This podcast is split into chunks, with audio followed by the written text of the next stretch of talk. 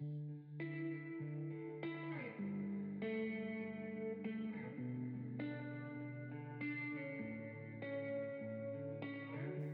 is a podcast by Well House Church, where personal spiritual growth is fueled through a variety of practices rather than a single prescriptive time of devotion, where we discuss different spiritual practices that help us be more present with God, others, and ourselves. What's up, practitioners? What's going on, everybody? So, we're starting a new series. Um, the, the title is still working as we're recording. I think I think what we're gonna call it is why should Christians do spiritual practices? Mm-hmm. I mean that that really is the question at hand. What value do spiritual practices bring Christians? Right. And before we get into that, we are coming off of a really hard episode. We are. we Uh, did take about a ten minute break, Yeah. um, but it's currently nine thirty on a Thursday night, and we still have this podcast and one more to record. So Which that one's probably going to go 40 minutes if I had to guess. probably because we're starting a new series. Yeah. Oh. So, um, we're still a little bit riled up, maybe a little bit, but we're going to do our best to leave that conversation on that podcast. Yep. well, Um, and this is a good this is a good book to enter into a new course so, trajectory. Cullen recommended a book to me. Um, what was it now? Probably A good while years ago. Good while ago. Uh, Uh, no, not, no, two no, years probably ago. about two years ago. Yep. Yeah. Um, Making All Things New by Henry Nouwen. Um, Which I will also just go ahead and say, the only thing special about this book is that it's written by Henry Nouwen. Literally anything that Henry Nouwen writes, you should buy and read. I'm just Agreed. convinced. Like he is just one of the greatest thinkers of spiritual formation next to Dallas Willard. Like you should just read it. And I will say, after having uh, read it or read pieces of it and and been through it, um, love this book. Mhm. Um, Henry's great. So largely, what this series is going to be about is because this whole podcast is about spiritual formation and about spiritual disciplines and practices. Um, but we have never ever talked about the necessity behind them and Mhm. why. Yeah. Um, Henry kind of touches on that. Um, and he starts his book talking about the dichotomy of how people um, are both filled and unfilled Correct. um, which is what what is up there the endless pursuit of hurry or the, The- relentless pursuit of hurry The Ruthless Elimination of Hurry The by Ruthless- John Mark Comer. yes which also is really just a second part to John Ortberg's book Soul Keeping. That's really all it is. John Mark Comer is a disciple of John Ortberg, who's a Right. disciple of Dallas Willard. John Ortberg wrote a book called Soul Keeping, in which largely all he does is repurpose a lot of Dallas's thoughts. The Ruthless Elimination of Hurry is John Mark Comer's version of that to John Ortberg. And a lot of that is going to sound very familiar if you've read that If you've read The Ruthless Elimination of Hurry, a lot of Making All Things New will sound very familiar. Um, so his his kind of opening statements here is the spiritual life is not a life before, after, or beyond our everyday existence. No, the spiritual life can only be real when it is lived in the midst of the pains and joys of the here and now. Mm. Is that not the best and truest statement you've ever heard? Yeah. That that's the already not yet element of theological restoration. Right. But what's so crazy is we come to this place, and, and Henry talks about it here. Um, we often say, I'm not very happy. I'm not content with the way my life is going.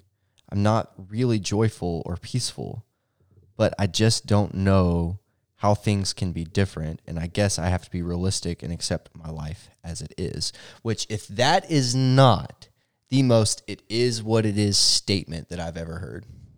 You know, we we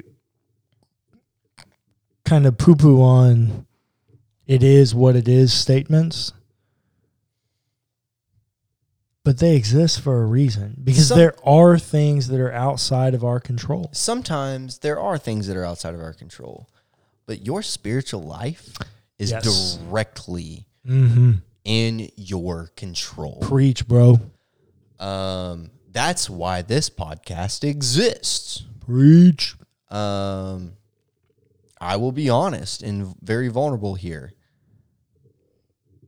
Lots of times when my spiritual life has fallen, or every time. Let me let me say it that way. Let's be completely real. Every time my spiritual life has fallen, it's because of my own fault. Because I wasn't disciplined They are called to do the disciplines. They are called spiritual disciplines for a reason. They're not all easy. Now, we have done in our series on the Enneagram on this podcast, we did upstream and downstream practices, practices that naturally come easier to each Enneagram type. You go back and listen to that. I do think those are helpful because we need things that naturally uh, attune themselves to our disposition, However, but they are also disciplined. Like they take discipline in order to do them. and also there are upstream practices too. that are really beneficial to you as a spiritual being, but they're hard. They are hard. They, they go against the grain of who you are and how you've been raised. So, what Henry says is beyond this, it is what it is statement.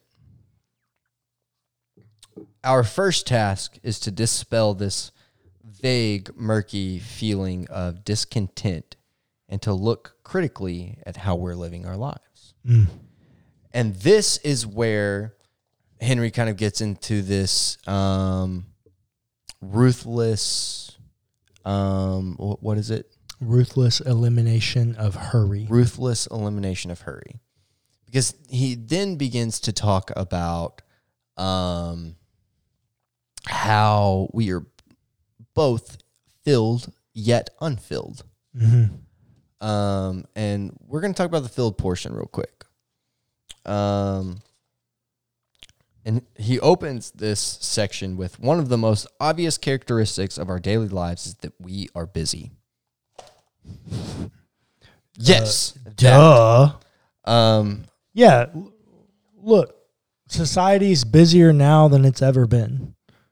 Um, especially in America. I know this is not true for our Eastern listeners, but look, in America, I mean, the baseline is that you're going to work 40 hours a week.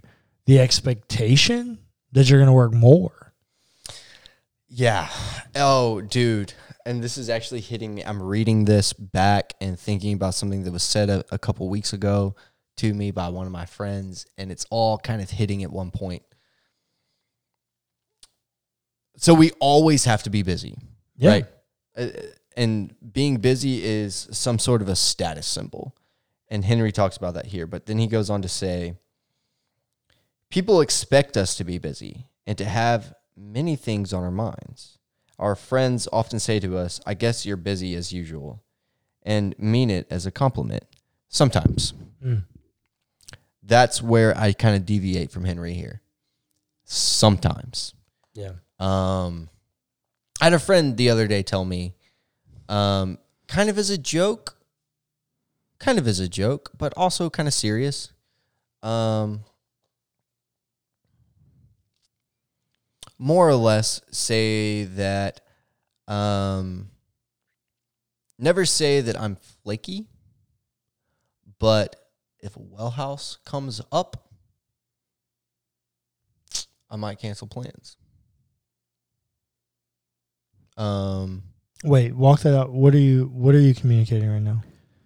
so I have found that our recording schedule, because it's so strange, um, I will have made a loose agreement to go out. Uh, And because we have to record on a very weird schedule, I always make loose agreements. got you. And in those loose agreements, sometimes I have to cancel. Like Mhm. tonight, we were supposed to go out tonight. Oh, And I had made this loose agreement, like, yeah, I might be able to do that. Tonight was the only night we were able to record. So what did I do? I recorded. And to the credit of my friends, they came to support me in this, saying, like, we understand you're not flaky, like you're just busy. We under we, we get it. However, busyness affects relationships. always. Busyness is a status symbol. People recognize you by your busyness. And in my group of friends, it is becoming it is coming to a point, and I've realized this, that my busyness is becoming a status symbol of as someone who is not always there. I I remember it was when I read Henry's book that I realized how detrimental this idea of busyness was to my spiritual health. Because three years ago, if you'd asked me, How are you? And I've been working on this for like two years, and I'm still not perfect on it. But three years ago, if you'd asked me how I was doing, 100% of the time, I would have told you I'm busy. I'm busy. And Because busyness somehow makes us feel like we're important. yeah. Um, it's like we're we're valued because we're busy. I mean, it, it's not, but it's a very unhealthy way to approach life. That your value is tied to what you can offer with your time. And Henry actually makes a comment very similar to that here. Quite a few telephone calls begin with the remark, I know you're busy, but do you have a minute? Mm-hmm. Um, and God, I actually hate that I've done this. I'm seeing it now. But with a few of my friends, I have made the, I've set the boundary in which I think I need to move. Text me before you call me. You you tell your friends that. Some of sometimes, yeah. If if there are people that I get phone calls from regularly, I will say text me before you call me. Because I never know if I'm in a meeting, I'll never know if we're recording or what have you. Nah, man, I'm the king of if somebody calls me and I can't answer, I've got the the messages where you just click it. Yeah. Hey, I'll call you back. Yeah. I should do that. They're Um, easy to set. Like you can go type your own custom message Right. in. Like I should do that. I don't know why I've never thought about that before.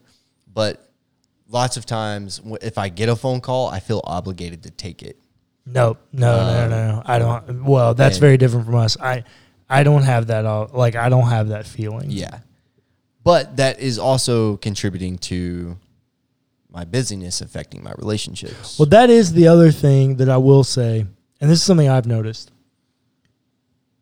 If somebody gets me on the phone, it's inevitable that that phone conversation is going to take 15 minutes longer than it should. Mhm.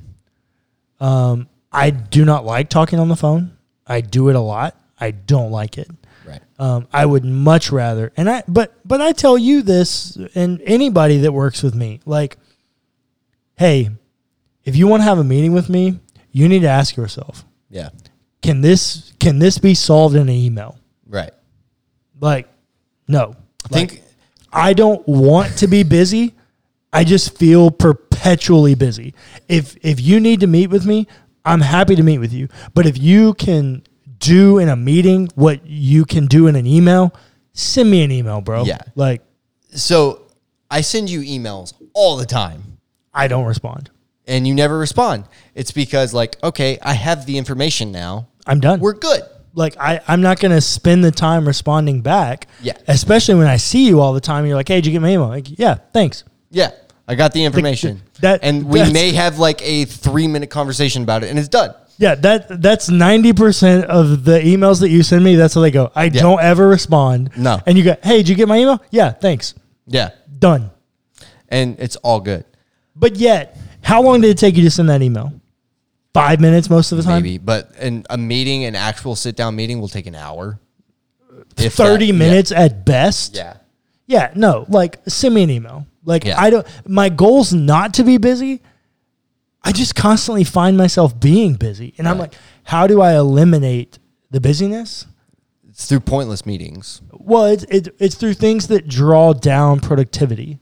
But that's neither here nor there, if I'm being honest. No, it's true. That's Uh. not I mean Henry's kind of going there, but not really. Sort of. But so he talks about our, our occupations and how our job like becomes a part of our identity, which is true. Our jobs do become a part of our identity. But Well, I actually want to talk about this.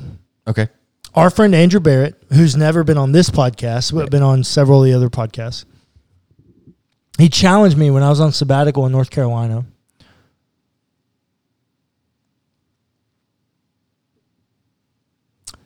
When somebody asks you what you do at Well House, your actual sentence construction, what do you say to them? I'm the creative arts director. I am is a statement of identity. Right. Do you want your identity tied to your job? No. Andrew Barrett, credit to my friend Andrew Barrett, has got me using the language I pastor at Wellhouse Church. There's not a way to do that though for a creative arts director, unless I just go into I a, do I I- hold the position of creative arts director at Wellhouse Church. There are very few things that you should subscribe uh, subscribe ascribe your identity to. Your job title is not one of them. and that's actually shown in scripture quite a bit uh, with all of Jesus' I am statements and and God's immediate I am who I am. I'm a Like, father, I'm a brother, I'm a son, Yeah, mm. I'm a friend. the things that actually matter. my identity is not in my job. That's what creates our incessant need to be busy, is because we've put our identity in the thing that makes us busy. Hmm. Stop it. Your identity is not being a VP of a company. Your identity is not being a manager, a salesman. Your identity is not in the thing that gives you a salary. Huh. So on that, moving through that with that in mind, actually this that might be helpful. More enslaving than our occupations, however, are our preoccupations. To be preoccupied means to fill our time and place long before we are there. I'm the king of this. Same. um, in I- my yeah. go ahead. I literally never. So I th- this will just tell you, I feel so busy that the only way I can stay on top of my busyness is if I have an actual hard copy paper calendar, mm-hmm. of which I spend so much time in every day. Yeah. I feel so busy that I can't even do like a digital calendar. Because of that, I plan crap out months, months, He really does. In he advance. really does. Um, months in advance. and it's very al- frustrating for his brother when he wants to go for a drink with him, and he's like, uh, "Let me check my calendar." I, I already have meetings planned for January and February of 2022. yeah. Um. And and Henry kind of talks about this is the reason that that happens is because we're always worried about the what ifs. Yep, Um. It's anxiety that drives this. it is. this pursuit of being filled. Um, and he ends up saying, Our individual as well as our communal lives are so deeply molded by our worries about tomorrow that today hardly can be experienced. And Oh, oh, that'll preach. exactly. That's why I underlined it. because like even tonight, I know we had to record. This is the only night that we could record this week. It's fine. I get it. But I'm giving up on living life to work. Um, and it's one of those moments where I had to make a hard decision. Right? We have to work tonight. I I'm re- going to, but I'm giving up on living life to do it. I remember when this hit home for me. This hit home for me during COVID. When COVID first hit, I wasn't great at it ever, but I was significantly better at managing home like work life balance mm-hmm. when I had an office to go to where I could leave stuff at the office. Right. When COVID happened, that changed. Right. I worked exclusively from home, except when I was going up to the church that I worked at to film. And that is true for very many people. Yeah. Here's the pro- like everybody thinks, oh, working from home is great. Okay, fine. For some people, working from home is fantastic. I work from home now, majority of the time. It works. Here's the problem. I could never leave work at work. I would walk past my office and go, "Oh, it would spark something." I go, "Oh, I forgot to do this." It won't take me 5 minutes. I'd go in there and my now ex-wife would come in there and go, "Hey, you realize you've been in here for 4 hours?" Like I just like there was no switch to turn it off. Yeah. you must be able to turn it off. Like you must be able to find balance and live life, experience life, leave work at work. That's not your identity. Your identity as a person works, but work is not your identity. So, listener, I want to leave you with this. Henry makes this comment in the last section of the filled section, which I guess we'll talk about the unfilled section next week. He says, The tragedy is that we are indeed caught in a web of false expectations and contrived needs. Our occupations and preoccupations fill our external and internal lives to the brim. They prevent us. They prevent the Spirit of God from breathing freely in us and thus renewing our lives. Our busyness is what fills us. But let me ask you the question Is your busyness what you want to be filled with?